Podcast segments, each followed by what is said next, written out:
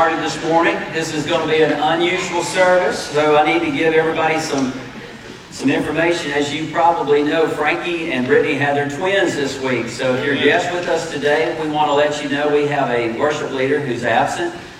And I'm so thankful, and really am thankful for Talbert and all the crew that comes and they're stepping up to lead worship for us this uh, morning. But this is, again, an unusual service. Number one, Frankie, our worship leader, is out. And we're going to try to put a picture. If you have, Carson, do you have the picture that I sent you of Frankie?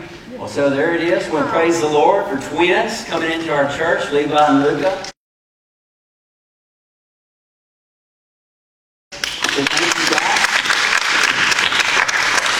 A great picture, and uh, just pray for safety for them. And um, we're just going to look forward to getting a chance to meet those twins when the doctors let them come to church. So we're excited about that. But again, Frankie is out, so this is um, not a normal worship uh, crew on, on the stage. Also, we've got deacon election going on, and I want to encourage you to uh, be aware of that. So I need to, uh, I don't have a copy of that ballot, Eddie, but I, I told Eddie that we are going to write a little note here, and I want to encourage you to go ahead and fill that out while we're watching this video that's going to start in just a second of our baptisms. But if you have a deacon election ballot, just please look at it for a second. Deacons serve as servant leaders and as examples of a fully devoted follower of Christ. This coming church year, our church requires five deacons to come on board, and we have five men that have agreed to serve. And their names are Forrest Allen, Gary Black, Jim Aherd, Jerry Morris, and Scott Porter. The deacons and I are recommending you affirm all five of these. However, you may choose to circle individuals on the ballot if you would like. Please remember, only church members may vote today, and all ballots must be signed for that reason. And so I pray God would strengthen Ridgecrest in our new church years. We're about to start the 1st of September, that we would glorify Him and fulfill our Acts 1 8 commission that He's given us. The Lord said, You shall be my witnesses, and we want to embrace that as a church and as deacons and as the leadership of the church. And we love you, and so I'm going to ask you to fill those out. And again, if you're a member, you need to sign it so that we can count your ballot. Once you're finished with that, if you'll fold it together in just a moment, two men are going to walk around, you know, and uh, Eddie's going to have a couple of deacons that are would take these up in just a moment. And while you're doing that, I want to give you a couple of extra add-on announcements that are very important. Tonight we are having Brad's going away thank you and honoring Brad and Ashley Hamilton. And so we want to encourage you. We've got plenty of food to come out and have a cookout. Now, this cookout is going to be COVID safe, so you're not going to be serving yourselves and having to do the, you know, like a buffet style. We're going to have, and, and but Betty and Jimmy Allen and their team is going to have it all set up with safe procedures. So all you have to do is walk down the aisle down here and pick up your plate, and it will be totally safe. And so we want to encourage you to come tonight. We're going to have a time of prayer and blessing on their family at between 5 and about 5.15, and we'll eat a little bit after 5.15. And so come tonight. But we also want to encourage you to remember to give them gift cards and a going away blessing. So if you have those today, you can turn them in. There's a table that is set up in the back with a basket back there. But also you can bring those tonight, or of course you can turn those in later this week to our church office. So I encourage you to do that. And just be generous and say thank you so much to the Hamiltons for all their service. And they've been here almost eight years, so we want to honor them tonight. Also, Brad's going to speak at the end of the service. So I was telling some guests that are here today that this is not a very typical service. It's going to be a great service, but it's not a typical service because we have so many different things going on than we normally do. And one of those is letting Brad have a time at the end of the service. So I'm going to, believe it or not, cut my sermon down to a shorter version of it today. Also, I wanted to uh, give you a couple more announcements that have just kind of come, come up in the last few days. We're, we're selling these, these Boston Butts for Labor Day, not for the church to, you know, really just be selling Boston Butts, but to raise funds for caring days and for our benevolence fund for the church. So if you haven't purchased one of those, we're down a little bit in what we normally sell, so we want to boost those up. So if you haven't gotten one, maybe get one for somebody else and be aware of that. Betty Allen is at a table back here in the back. She's taking the orders for those. You got to pre-order. You pick them up on, I think it's the 4th of September, Betty, maybe, whatever, yeah, 4th of September. And so uh, we need to do that just so that we have a good offering to give you Caring Day. So if you haven't participated, consider doing that. And also, I want to uh, I tell you, church, we need some more folks to sign up to be nursery workers.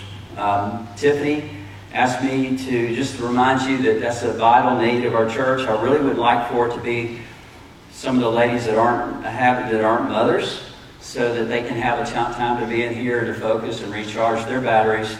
So if you um, have not signed up to be a nursery worker and you feel that you want to get some information about that from Tiffany, she needs some help in that area. We're really not seeing the support in our nursery workers that we need for the next six months. And so let's make that a matter of prayer and priority for our, our people in the church. All right. I want to um, show you this video. So go ahead and I'm going to ask Eddie turn the lights off for me. And uh, in just a moment, Romy, it's, a, it's kind of a long video, but it's a good video. We had five people get baptized last Sunday, and we praise God for it. And so let's just thank the Lord for that. God, just watch this video. This is going to kick us off, and we're pressing on, getting ready for our new church year. It's what we want to see today. We're, let's uh, all stand up. Ask praise band come up. Let's praise the Lord, for He is good. And I want to pray for you right now, and we'll get started. God, we love you so much. You've already blessed us so much today by letting us see the changed lives that you are uh, taking place in people in this community and this church family. But Lord, I pray you continue for your glory and honor to be blessed today. Lord, speak to hearts and uh, just begin to move amongst us now, Lord. You're worthy to be praised, and we want to give you that right now in the name of Jesus Christ. Amen.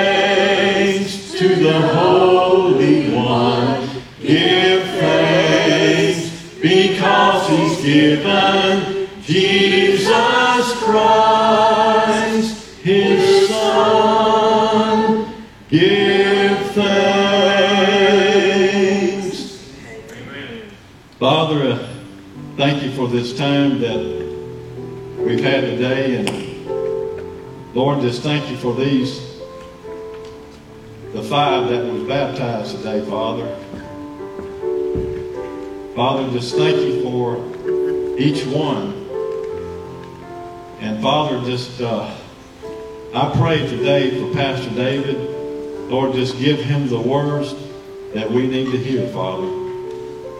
And Father, we love you. In your name we pray. Amen.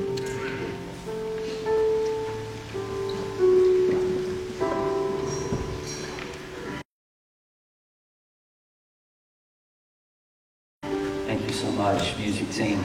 You are a blessing to us. Please open God's holy scriptures to Acts chapter 2 and verse 41. If you're a guest today, we're walking through the book of Acts together in a sermon series. It's going to take quite a while, but that's okay because we're learning how to grow, and the sermon series is entitled Grow. We've actually already been in a, a, a mini sermon series called Blood Work, and it's really an examination of our spiritual health. We're imagining that we're, we're having a physical, or excuse me, a spiritual exam looking at our own lives. And we don't really have to imagine because we hear the voice of God speaking to us, telling us things that in our own life that are unhealthy. And that's why we call this um, title of this sermon Blood Work.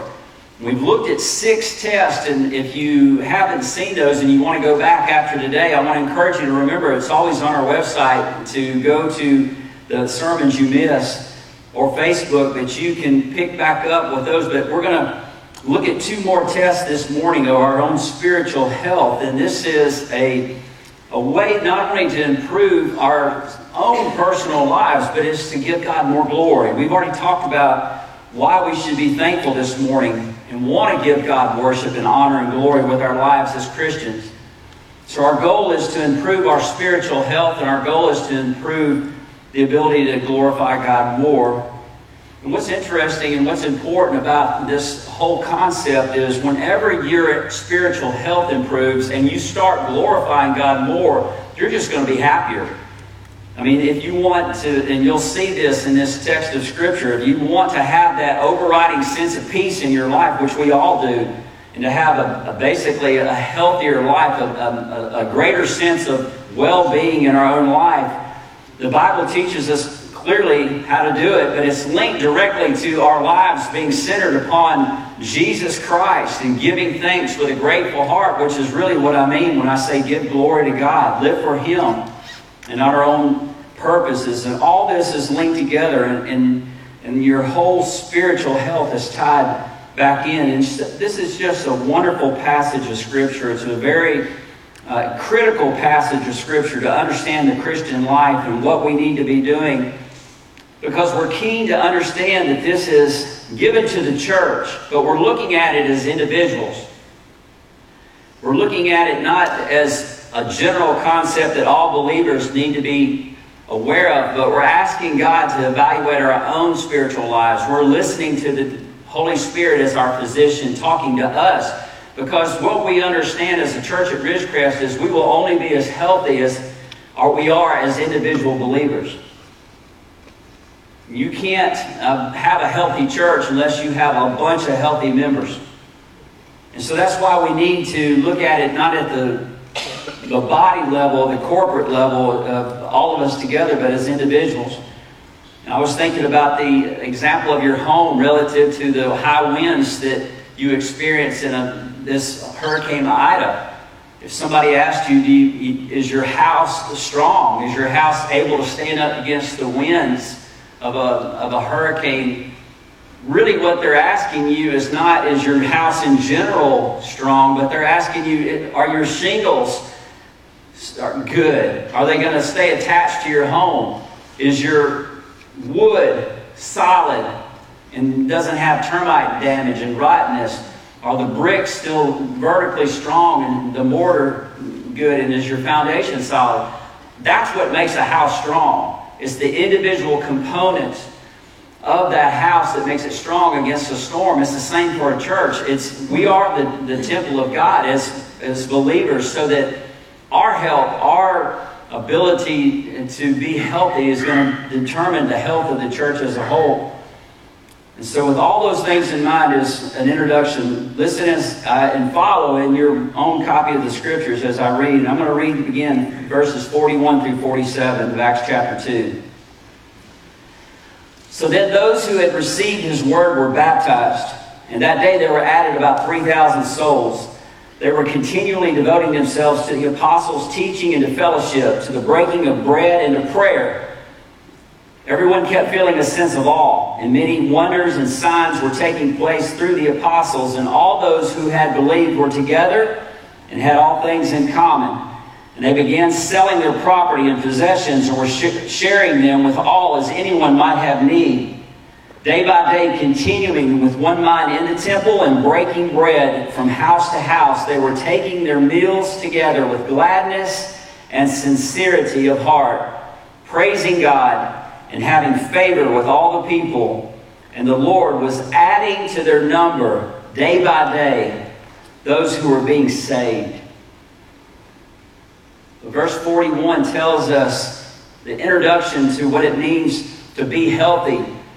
And we just saw this testified on our screen. And uh, we know that the introduction to the Christian life has already been given to us this morning. It says, Those who received, in verse 41, those who had received his word were baptized.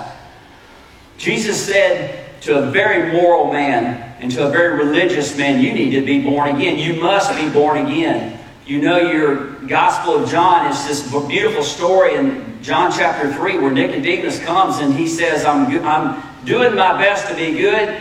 I'm trying to follow all the rules, but I still feel like I'm broken. I feel like I lack something. And Jesus looked at him and looked in his eyes and said, Nicodemus, you must be born again.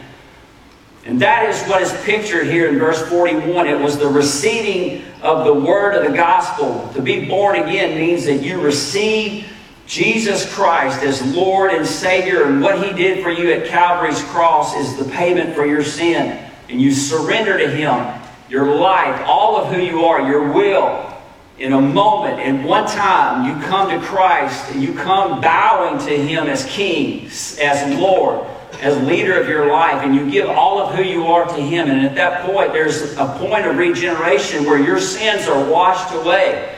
They are literally um, legally paid for. Jesus said on the cross, paid in full, it's finished. All sins, past, present, and future of the believer are taken away in that one moment of time in a beautiful exchange of the death of Christ for our deserved death. That is the gospel. That is the word they received. And 3,000 of them then were baptized after that point of conversion to testify, not for salvation, but to say, I've already been saved. And again, we're calling on people today to be saved. You're not saved by baptism. You're not saved by good works. You're not saved by any other thing but the, the work of Jesus Christ on the cross and trusting in that faith. It's not in your head, it's in your heart. That is what they received, and they became new creatures. The Bible, the Bible says if any person is in Christ, they're a new creation. And so today, somebody may be here today, or somebody may be listening, and you would say, I've never made that decision. Today is the day of salvation. Today we're, we're saying God's will for your life is to get healthy, and you will die in your sins and be separated from a holy God for eternity apart from receiving Jesus Christ. And His will for your life is to be saved today. And we want to see numbers added daily to this church. You can make that decision before you leave here today. And again, God's creation of you, you are here on planet Earth to glorify Him. That was the design that He gave you. And so after your conversion, you've got to learn what it means to live for God. And that's what we see in verse 42. They were continually devoting themselves to the apostles' teaching. That was the Bible. They came to the apostles and said, We want to be taught the Bible. And that's how you grow in Christ. Notice it says they were continually devoting themselves. Those are key words. Are you, as a Christian, a healthy Christian, will ask yourself, Am I continually devoting myself to the Word of God? Notice it was a group. They met together. They called themselves a church. And when they met together under the apostles' teaching, this makes a statement about the importance of what we're doing right now. If you're going to be a biblical Christian, if you're going to be a healthy Christian, you've got to be making church a priority. And so I just want to spend, you know, basic health. When you go to a doctor and they tell you, let me give you some basic health issues that you need to address. You need to drink plenty of water. You need to eat right. You don't need to eat a lot of foods that are bad for you, and you need to get plenty of sleep, and you need to rest and take care of yourself. Those basic health categories that all physicians will tell you to do to have good health are valid concepts for things such as getting baptized and then entering into the church through membership and regularly attending the church and regularly coming under the teaching of the Word of God from somebody who's been called to teach the Word of God. And so, what I'm telling you today is some of this is very important, but it's also very simple. It's very straightforward. I'm meeting a lot of Christians that are struggling in life and they just don't come to church. They don't ever read the Bible. And I just want to encourage you today to say these are the basics for spiritual health. I mean, I met people this week that t- told me, I don't need the church, that I'm a Christian, but I don't need the church. And I just want to meet with God in my own way. A person who says, I'm a follower of Christ, should have some sort of desire to be around other Christians. They should have some desire to be a part of a church. And no desire whatsoever to do that, that's a dangerous warning sign of cancer in your blood. And beyond that, it's unbiblical, and you're outside the will of God. There's no way to be a true, healthy Christian and never attend church, but you ought to be there regularly. And so, this again is this idea that they were in verse 42, they were together. It says they were continually devoting themselves in a community. They became a new family. That's what a church is. And they were becoming healthier, they were growing.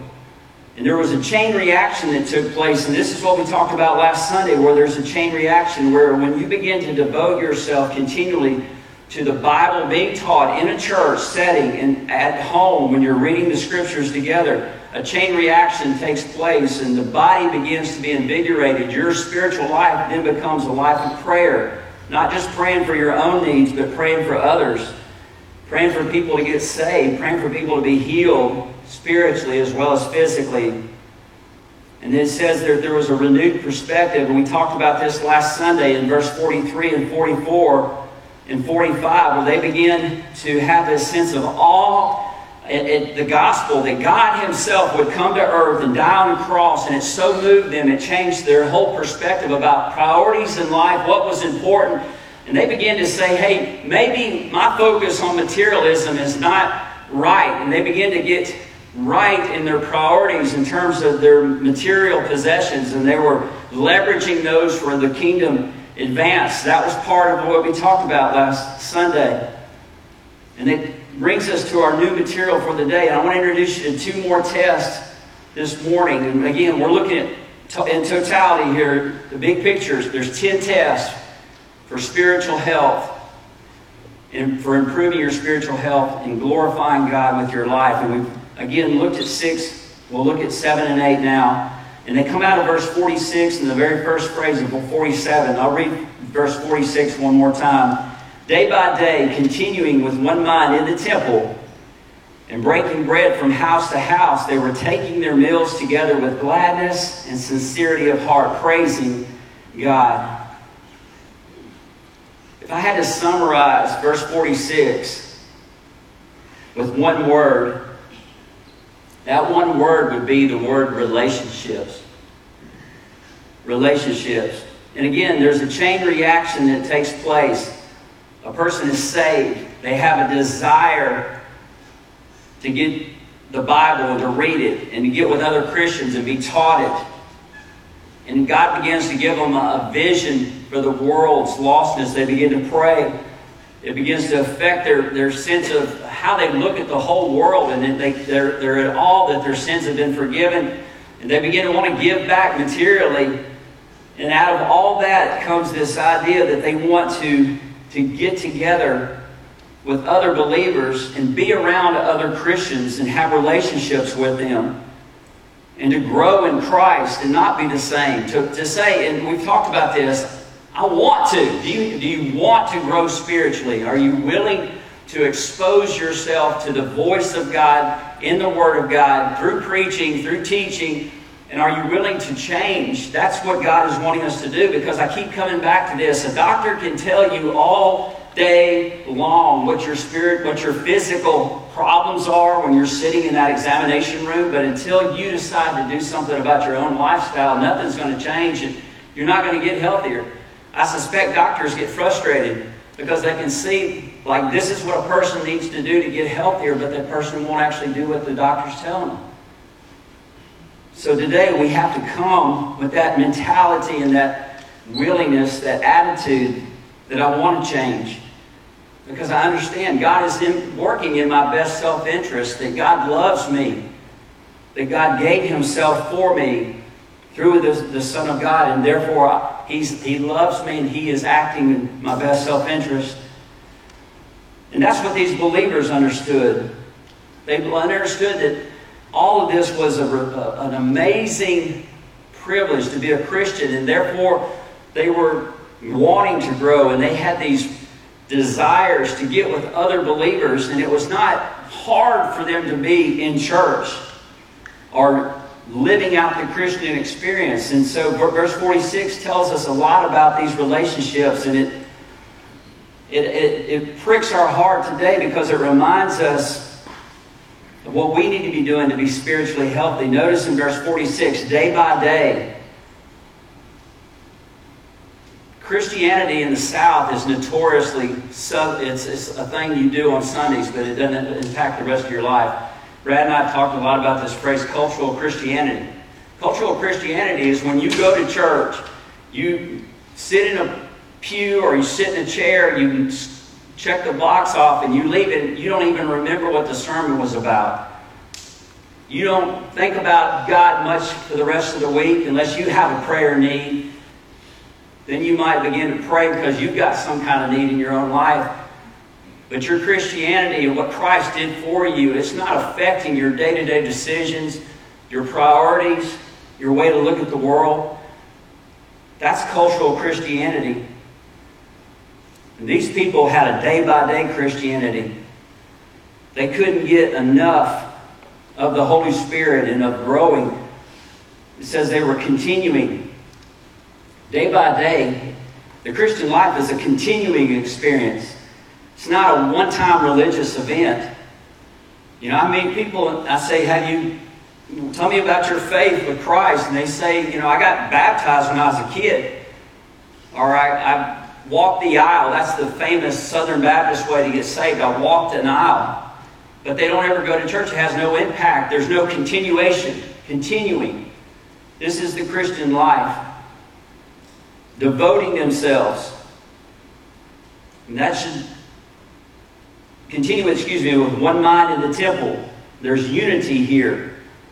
Unity around a, spe- a specific thing, breaking the bread.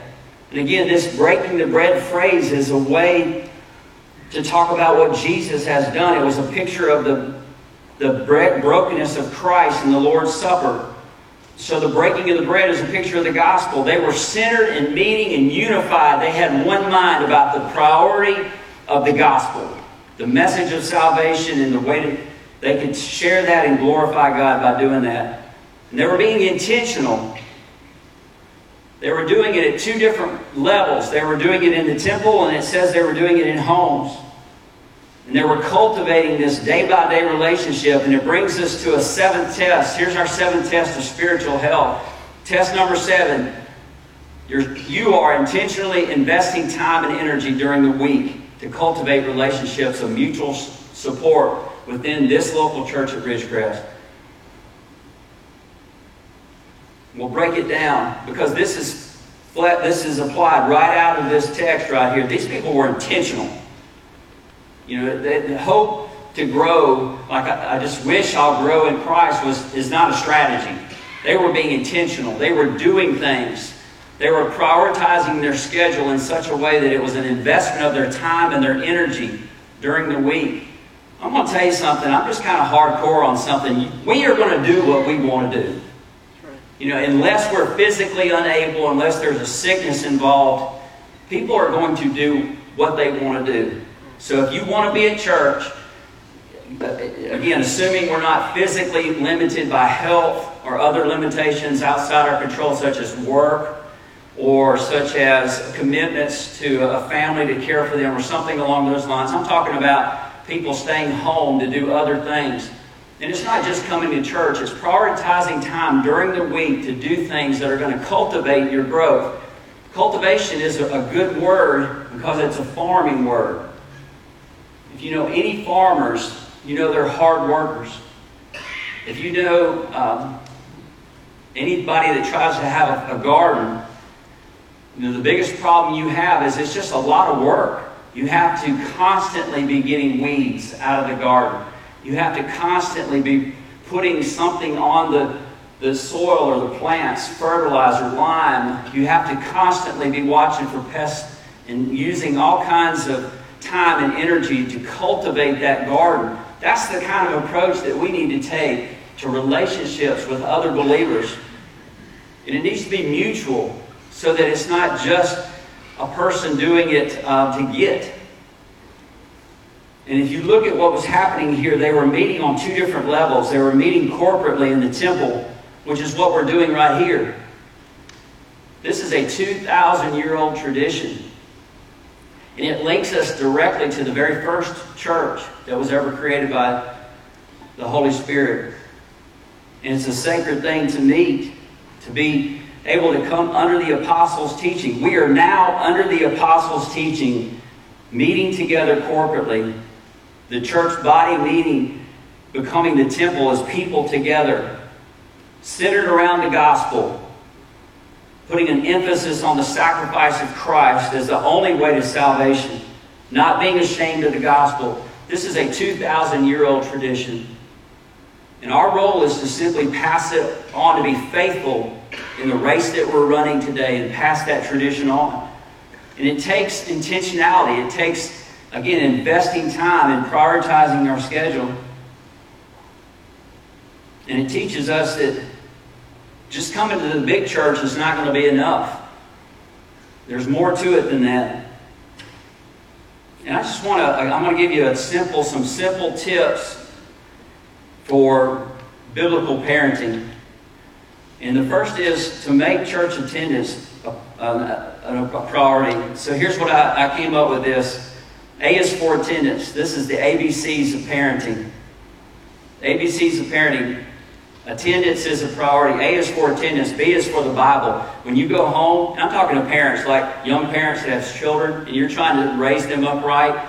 B is for the Bible. The Bible needs to be visible, and you need to be reading it in, in front of your kids and your grandkids. And C is for consistency. And what I mean by that is you've got to be the same when you leave here as you are when you're here. So if you completely blow off everything that you're supposed to be doing as a Christian, and people around you, children and grandchildren, see that, you're going to undermine their desire to be a believer and to want to come to church. And so I just want to encourage you to realize that there's some very simple things that you can be doing because I've been dealing with some people outside this church. A, it's not a church family issue with Ridgecrest, but I've been dealing with some people that I know that need some help outside our church family.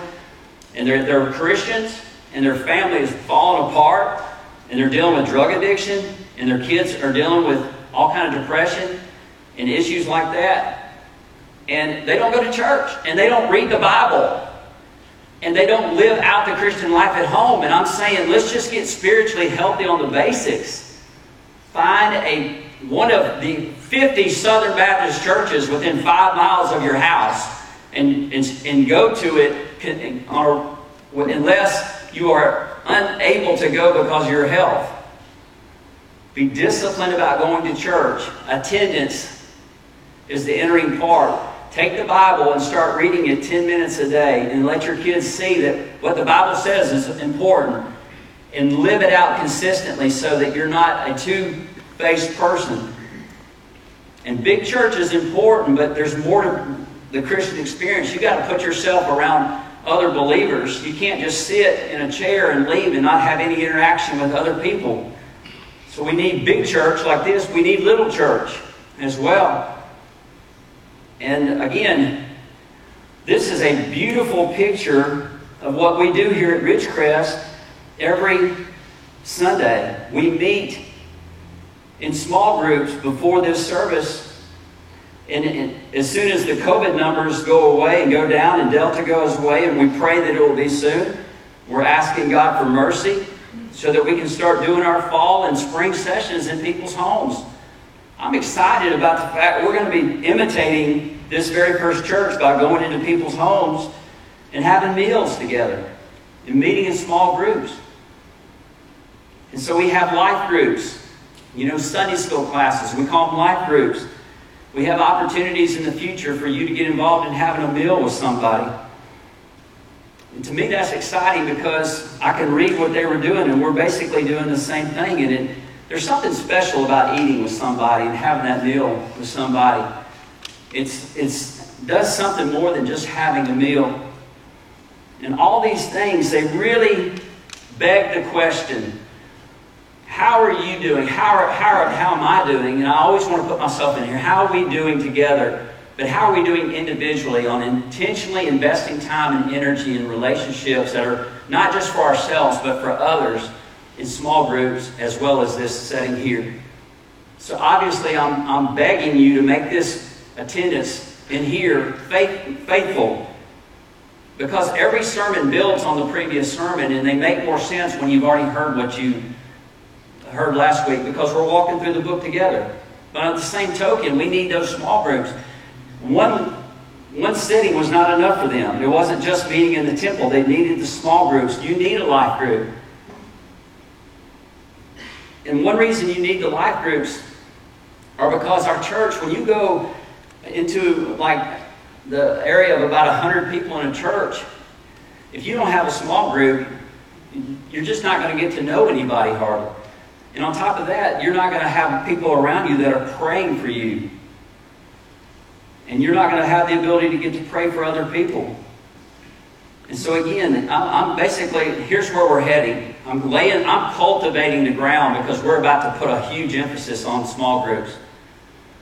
We're going to drive home the need for every person who regularly attends this church. And I always want to encourage you to become a member. Every member of Ridgecrest to be in a, in a life group.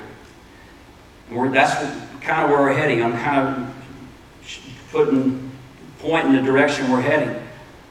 And asking you not to come to that small group just because you want to have others to pray for you, but to come for mutual support. And notice that there's an outcome of this when we do this. I mean, it's very clear. It says in here that they were breaking bread from house to house. They were taking their meals together. And what's the next phrase? With gladness and sincerity of heart. I, I don't know about you, but the word gladness, it resonates with me. We live in a world that's depressed. We live in a world that is defeated. And here's a, here's a clear word of encouragement. There's a pathway to gladness in the spiritual life. And it's not just hoping that you get glad, but it's getting involved in investing in relationships. It's getting involved in the worship at a corporate level, and when I say corporate, I mean all of us together in one city, but also in small group setting. And it produces gladness. That word gladness is really not the word we use for glad in the English language. I don't know about you, but glad to me is like I'm, I'm, I'm kind of happy, but it, I'm not that moved by it. You know, uh, it, I, I'm, I don't know what a good example is. It's not hot in here today, and I'm glad of it. That's, you know, I'm, I'm wearing my coat because of that. I'm glad it's not hot because I'm comfortable right now. But that's not like uh, something that's that big a deal to me one way or the other. This word gladness means exceedingly glad, overflowing with joy. I mean, I think in, the, in our English use today, a better way to say this would be overwhelming joy is what they were experiencing. Exceedingly and, and regularly they were happy. That's what that word means in the original language. And it came out of small group relationships. And so it really begs the question you know, how, how, are you living life in such a way that you're thinking about having relationships with other believers where you can help them as well as getting help from them?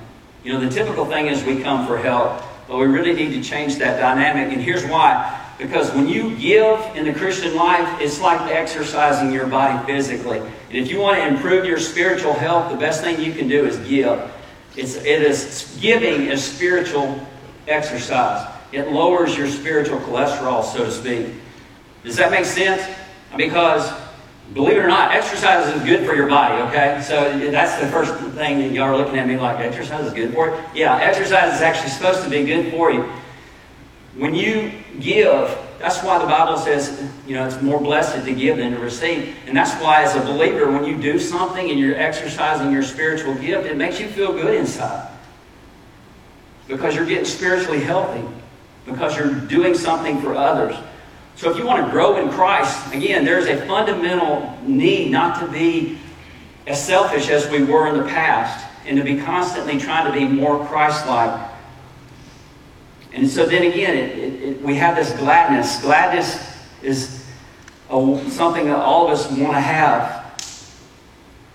And we get this gladness, but we also get what's called a sincerity of heart. This phrase, sincerity of heart, is the only place in the whole New Testament that word was used in the Greek. But it means they had a simple and sincere and real lifestyle.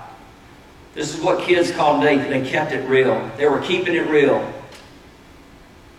In other words, wherever they went, they were the same. And people saw this in them, that they were changed. And, the, and the, the outcome that came out of this whole lifestyle of being in small groups and cultivating relationships in small groups was this praise. Verse 47 praising God. Praise flows out of spiritual healthiness. And the eighth test of spiritual healthiness, and this is where we're going to wrap up today. Test number eight is you're experiencing God's presence and encouragement from His church, so your praise of God is not tied to circumstances. Amen. I want to, you know, grow in this area. I don't want to be a Christian who only praises God and only raises my hands when things are going well. And a mark of spiritual maturity is, and a mark of spiritual healthiness, both, is when we can learn to praise God regardless of our circumstances. And that's what was happening here. They were living out a difficult experience, but they were so encouraged by the relationships they had with believers and that they were overwhelmed by the sense of God's presence. And it produced a hard praise in them. So they didn't have to conjure it up. It wasn't emotional, it wasn't tied to music. It wasn't tied to style of music. It wasn't tied to whether they liked the music or not. It wasn't even tied to music. It was just a lifestyle of praise that was uh, true regardless of the circumstances. And so that's where uh, we need to be asking God to help us to become people that are so gospel centered, aware of what Christ has done for us, that we live with an overarching sense of praising God and knowing that He is there, an ever present help in time of need. And that He's sovereign over us and He's working in our best self interest and providing for us according to what's best for us as a Heavenly Father. You know what I found is the opposite. We think it's easier to praise God when we're um, being blessed. But it's been my experience that some of the, the most blessed Christians become people that are the least likely to be praising God because usually they're not at church because there's a lot of materially blessed Christians, or maybe or that get where they don't really feel like they need God because life is good. You know, sometimes when life is good, that's when we tend to forget how much we need God. When things are because when do you see people come into the church when they need prayer? And so the opposite is true. We have to guard against complacency. And again, we're asking the Lord to help us get to spiritual health in our life so that we can be a spiritually healthy church. And we, we need that, want to, we need to have the presence of God in our life individually and then as a body. We need to be cultivating these small groups. And so we've kind of come to a point where we got to decide, you know, are we ready to make some changes? Hope is, I hope things change my life is not a strategy. You've got to do something. I'm like the physician's assistant. The physician is the Holy Spirit.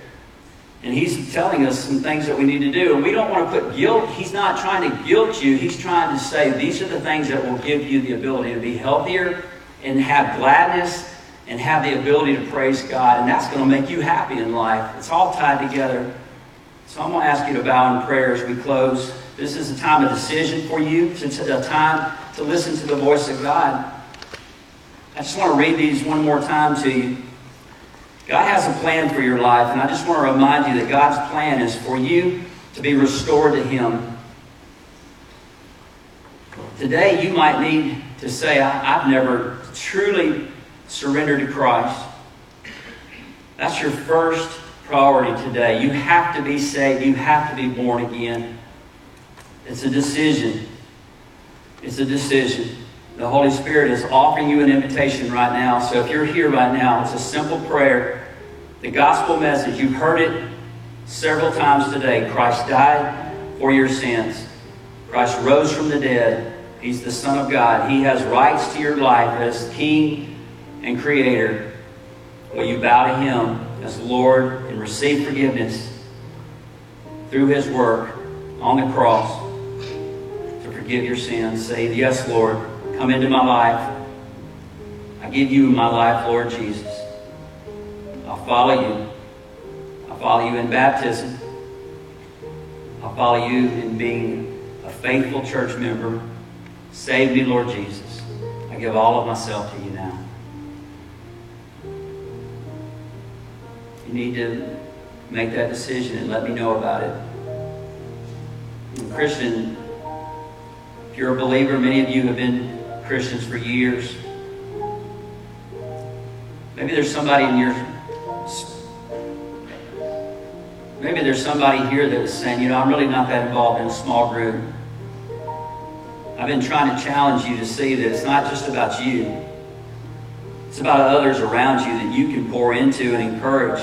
So you can't say, I don't need a small group because to be a Christian is to pour into others, to be a disciple maker. And so you can't do that if it's all about you. So I just want to ask you right now, maybe you need to say, I want to join one of these small groups, one of these life groups. I need to start coming because I can do that. It's in, I can come and pray for others. Maybe today there's somebody here that's been bitter toward God, and you just need to say, God, I want to ask your forgiveness for not being grateful for my salvation. Maybe somebody did something to hurt you. You need to forgive that person. You need to forgive as Christ has forgiven you of your sins, as the God the Father has forgiven you through the cross of Christ. You didn't deserve forgiveness. That's how you need to forgive others. And then you need to say, I want to grow in Christ. I want to come into my the presence of God day by day and glorify God. Praise you regardless of circumstances. When the Lord speaks to you today, don't harden your heart against Him.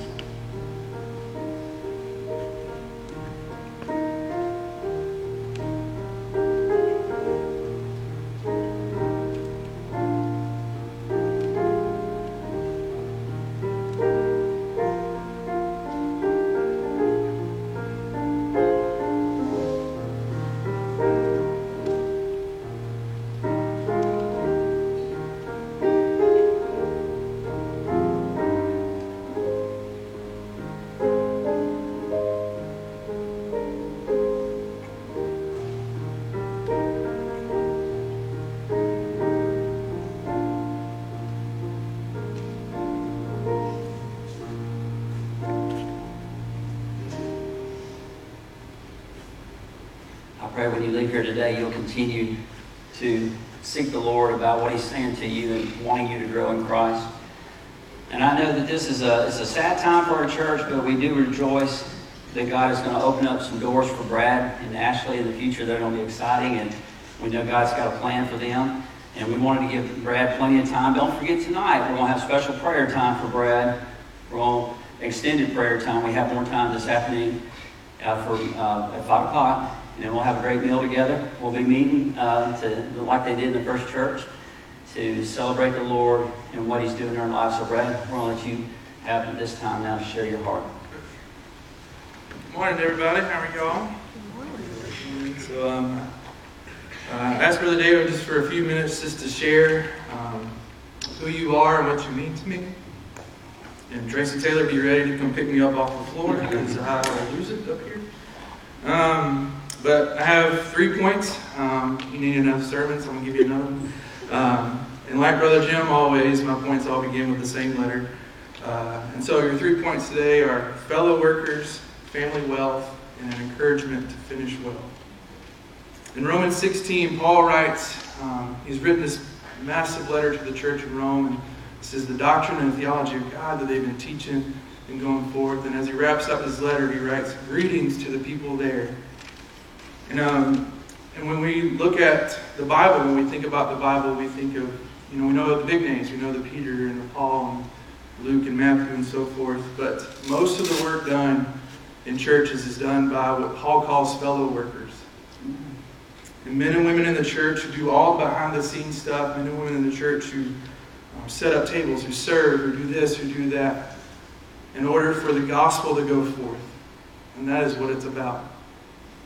And I have never seen, as been a minister with y'all for the last eight years, I've never seen myself as that, but I've seen us as fellow workers. And that's what we are. We are fellow workers in the gospel. We are fellow workers for people, men, women, and children to come to know the saving knowledge of Jesus Christ. And it has been an honor to serve. It's been an honor to serve alongside you. Ministry is a team sport that we all know. Um, and um, and y'all has been great to be a part of your team. Um, the second point is family wealth. Uh, we have been fellow workers, but you are also my family. You always will be. You have loved and cared for my family like your own. You spoil my kids slap rotten. Um, you are our church grandfathers and grandmothers, our brothers and sisters, our aunts and uncles, and our lifelong friends. And I am thankful for the people in this room who invested their time and their resources and their love to us I'm thankful for the three pastors that I got to serve alongside here, for Brother Jim, for giving me a shot and trusting me, um, for always being and still being an encouragement to me. For Brother Albert, who was here for a, while, for seeing in me that there was much more than I see in myself. And for Brother David, for giving me the opportunity to preach and lead and challenging me in my study of the words. And to you, church, um, my phone number hasn't changed. We still live down the street. We will mourn together. We will rejoice together. Amen. We are brothers and sisters in Christ. And, and the word, great words of Michael W. Smith, the friends are friends forever. The Lord is the Lord of them, right? And that's what we are. W. you know, if you need us, call us. And my encouragement to you is to finish well. In Hebrews chapter 12, verses 1 and 2, it says, Therefore, since we are surrounded by such a great cloud of witnesses, let us throw off everything that hinders and the sin that so easily entangles. And let's run with perseverance the race marked out for us. Fixing our eyes on Jesus, the pioneer and perfecter of our faith. For the joy set before him, he endured the cross, scorning its shame, and sat down at the right hand of the throne of God. Consider him who endured such opposition from sinners so you will not grow weary and lose heart. I challenge to you as a church, individually and together, is to finish the race whether your race is only a couple years or you have 60 to 70 left, finish the race. Pursue Christ. Keep his uh, your eyes focused on him. Run and, and, and take off the sin that so easily entangles. Surrender that to him and pursue after him. Finish the race. Fight the fight. Keep the faith. And if you don't know him today, if you've never surrendered your life to Christ, no matter if you've been a church member here for 50 years or today's your first day or whatever you are in between. In Matthew chapter 7, Jesus gives the great sermon, chapters 5 through 7, and, and towards the end he says that there are two roads, and both have eternal significance. One road leads to life, and that's life eternally with God in heaven. But the other road leads to destruction and leads to death. And it's a life apart from God. So the question, the last question I have is what road are you on? What race are you running? Are you running the road towards God where you are in pursuit of Him? You have surrendered your life to Him, and that is the race that you are running. And you're not trying to do it on your own strength, but you're doing it on His strength. Or are you running the race on your own? Are you trying to do it on your own strength? Are you trying to pursue, sometimes it might be good things, but wealthy things or earthly things or whatever, and it's not a pursuit of Him. There are two roads, and I challenge you to choose the road that leads to life. And that is the life that is in Jesus Christ. And for you who live this life, you who have given your hearts to Christ, run the race. continue to run the race. I had to write all these things down because if I, I would start rambling and stuff, but I have so many good memories here and so many godly people that in this room who have invested in me. This is a great church, great people, and I love you with every bone in my body. So I'm going to pray for you, and then I'll, I'll be finished. God, we love you. God, we thank you, Father, for your word. We thank you, Father, for your spirit, God, that uh, we pray, Father, for someone in this room who doesn't know you, God, that today uh, may seem a weird day or just this isn't what church is normally like or whatever. Today you have called, you're calling them to you, God. You're drawing them to you. God, I thank you for the men and women in this room who, who um, God, who have invested in me, invested in my family. God, that you continue to bless them, God. Bless this church, God, in their days ahead, God. Um, God, Brother David, Father, and, and his ministry here. And Lord, we just love you, Father. In your name we pray. Amen. Right, Brad and Ashley are going to be outside. I hope Ashley can come. And uh, she was going to try to meet uh, up out here. So uh, as you leave, obviously we're trying to encourage you to come back tonight and eat with us and, and have time tonight to say goodbye to Brad and Ashley. And, and, and just thank you, really, because like Brad said, they're not really leaving, but uh, so we can still things still be part of our lives. But we want to say thank you for sure and honor them for their hard work. And but if you can't come back, I think they were willing to stand out here. So let's just kind of say a, a word of encouragement for them as they leave. And I think Garth, are you closing this, Garth? Okay. So Garth, you come on up. I want to thank you for coming today. I want to encourage you to come back tonight. Uh, a lot of hard work's already gone into to making this happen. So come out and support the, uh, the Hamiltons and love on them tonight. I want to ask you to stand and get ready to be dismissed. And just uh, thank you so much for being here today. I love you. Thank you for the privilege to be your pastor. This is our youth pastor, or our guest here, Garth Lee. And uh, appreciate you not wearing your uh, parrot mascot uniform up here today or something like that, like we did the VBS. But, but Garth's going to close us. Garth said that Brad's had a, a, big impact on his life, so I think it's a good testimony to Brad's uh, role model for, for Garth, and I thought it was really appropriate you close us in a word of prayer. Dear Heavenly Father, Lord, we just want to thank you for this wonderful day, Lord. Lord, we just want to thank you for all that you are, all the love, all the mercy, all the grace that you give us on a daily basis, Lord, when we just don't deserve it. Lord, I just pray for Brad and Ashley's life, Lord, that you just guide them, that you just show them the way, whatever their next step is, Lord, that they just trust and believe and follow you and whatever it is, Lord. Lord, we just thank you so much for them and the blessing that they put in this church and in our lives, in each and every one of our lives, Lord. Lord, I just want to thank you for this church, for all that means to me and all that means to each and every one of us, Lord, that we just praise your holy name. We just praise you with all that we have, Lord, that when we exit these doors, that we're not just living for the church, but we're living for you, that we're shining your light, that we're giving all that we have back to you, Lord, because you're worthy of everything that we have. Every breath that we breathe, every action we do should be to glorify you when we're at work, when we're at school, whatever we're doing is to glorify your holy name and your holy name alone. Lord, I pray that, Lord, there's one here that doesn't know you. Lord, start breaking their hearts. Start knocking down the walls that they have built around their heart. And Lord, I pray that they just come to start to know you.